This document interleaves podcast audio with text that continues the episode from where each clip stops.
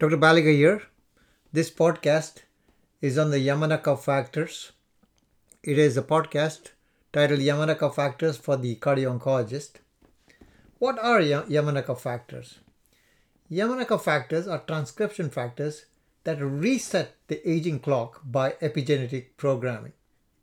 Shinya Yamanaka, a Japanese scientist, used four transcription factors OCT34, SOX2, KLF4, and CMYC and put them into adult ce- cells, and these cells would go back to being very primitive cells. These are known as IPS or induced pluripotent stem cells. These cells exhibit the morphology and growth properties of embryonic stem cells and express embryonic stem cell marker genes. This avoids a sticky issue of using embryonic stem cells and instead involves using adult derived cells. This breakthrough by Yamanaka led him to receive the Nobel Prize in 2012. This technique potentially allows a skin cell to be turned into a cardiac myocyte or neuron. The transcription factors resets the methylation clock. More recently, it is known that three of the four factors are essential, particularly OCT34, SOX2, and KLF4. Together are called the OSK or OSK because one of them, that is CMYC, is toxic. In a recent Nature paper, in issue 588, page 124 to 129, uh, in the year 2020, Lu et al. from Pro- Professor David Sinclair's group at Harvard reported that this technique allowed regeneration of neurons in the retinal ganglia and sight was restored in mice. They treated the damaged retinal ganglion cells with a cocktail of these three transcription factors, the OSK or the OS cocktail, and restored the cells to a youthful state, leading to axonal regeneration and restoration of sight in the mice. The requirement of DNA demethylases TET1, TET2, and TET3 for this process suggests that the altered DNA methylation participates in aging. These authors show that the OS cocktail induced expression of TET1 and TET2 genes and that reducing TET1 and TET2 production blocked the effects of OSC on the regeneration of retinal ganglion cells and the restoration of vision in mice. Thus, changes in DNA methylation are essential for the effect of OSC in mice. The effects of OSC in humans needs to be tested.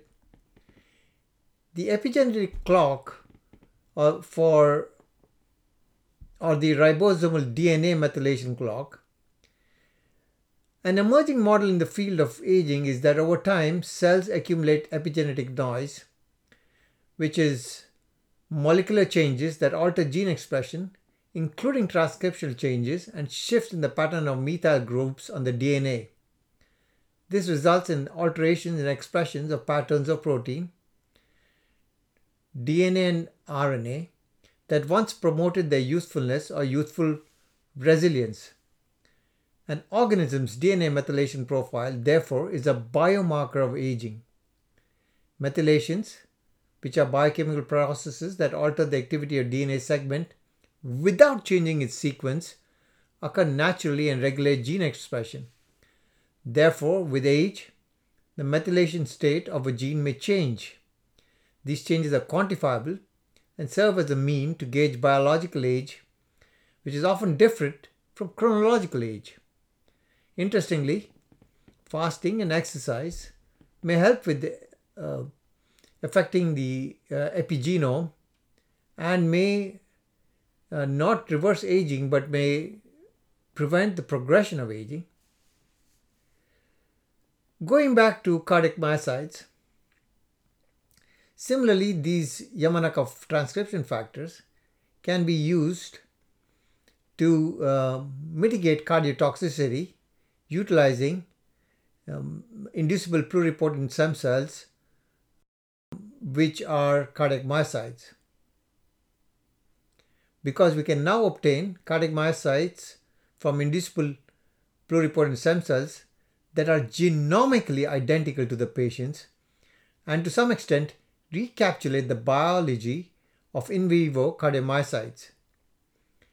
In addition to modeling cardiac diseases, these cardiac myocytes derived from inducible pluripotent stem cells can be used to platform for modeling drug toxicity, specifically chemotherapy mediated cardiotoxicity. Every person responds uniquely to chemotherapeutic agents with respect to clinical cardiotoxicity, which could range from 8 to 26% with the doxorubicin, 7 to 28% for trastuzumab, and 5 to 30% for paclitaxel. So, inducible pluripotent stem cells uh, generated from cancer patients, that is, the cardiac, uh, cardiac myocytes derived, derived from uh, inducible pluripotent cells, stem cells generated from cancer patients, could undergo comprehensive in vitro characterization to determine which of these cells are more, more prone to develop chemotherapy induced cardiotoxicity. Once assessed, a safety score can be assigned to each patient to inform the treating oncologist was which patient has a higher propensity to develop clinical cardiotoxicity, thereby allowing informed decisions to be made regarding the choice and dose of chemotherapeutic agents. In fact, a postdoc, Dr. Arun Sharma, working in the laboratory of uh, Dr. Joseph Wu and Dr. Sean Wu at Stanford University, used this technique. He used cultured cardiac myocytes derived from human pluripotent stem cells and evaluated 21 US FDA approved tyrosine kinase inhibitors, commonly prescribed anti-cancer uh, compounds for their cardiotoxic potential. These uh, cardiac myocytes derived from human induced uh, pluripotent stem cells express major tyrosine kinase receptor proteins, including insulin, insulin growth factor, VEGF, VEGF PDGF, lending validity to the cellular model. With data from a battery of cellular apoptosis, contractility, electrophysiology, and signaling assays, Dr. Arun Sharma was able to generate a cardiac safety index to help align in in vitro toxicity data to clinical drug safety guidelines. From this safety index, he determined that a subclass of VEGF receptor 2 uh, PDGF receptor inhibiting tyrosine kinase inhibitors, some of which exhibit toxicity clinically, also elicited cardiotoxicity in the cardiomyocytes derived from this human induced pluripotent stem cells.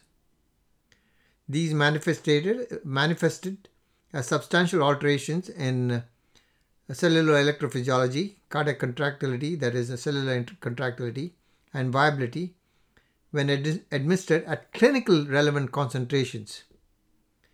He also discovered that co treatment with the insulin growth factor or insulin partially rescued tyrosine kinase inhibitor induced toxicity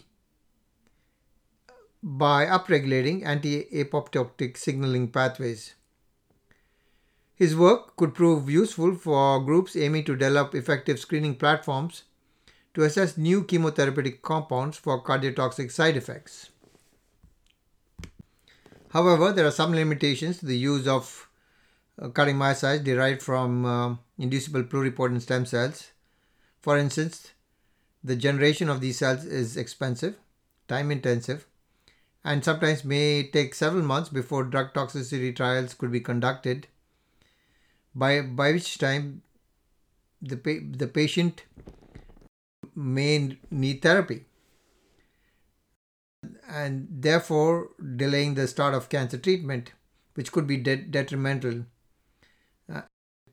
And therefore, this needs to be resolved.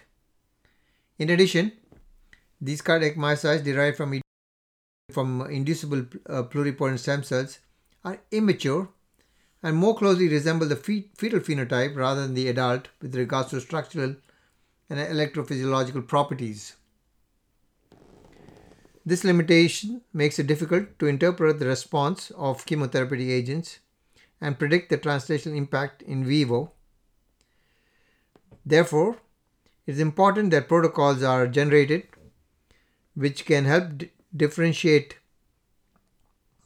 inducible pluripotent stem cells to mature in a more time sensitive manner for screening of uh, drug toxicity. Another important advancement that would be required is a platform beyond, beyond the, the typical 2D monolayer culture method towards a more physiologic three dimensional model. Those interested in this approach would benefit from following the work of uh, Dr. Joseph Wu, MD, and Dr. Sean Wu, MD, both cardiologists at Stanford, who are leaders in the field, and Professor Yamanaka himself to the Gladstone Institute at U- in, in San Francisco. This inducible uh, pluripotent stem cell platform offers promise to advance the development of personalized medicine based on the response of a patient's own cells and tissues to chemotherapy. This technology may finally allow the all important functional validation of various ph- pharmacogenomic studies instrumental in identifying crucial gen- genetic polymorphisms associated with chemotherapy induced cardiotoxicity. Another area of research is ex vivo reconditioning of marginal human hearts. So, researchers are utilizing hearts from cadaver donors which are unsuitable for transplantation and using them as a scaffold for the growth of stem cells.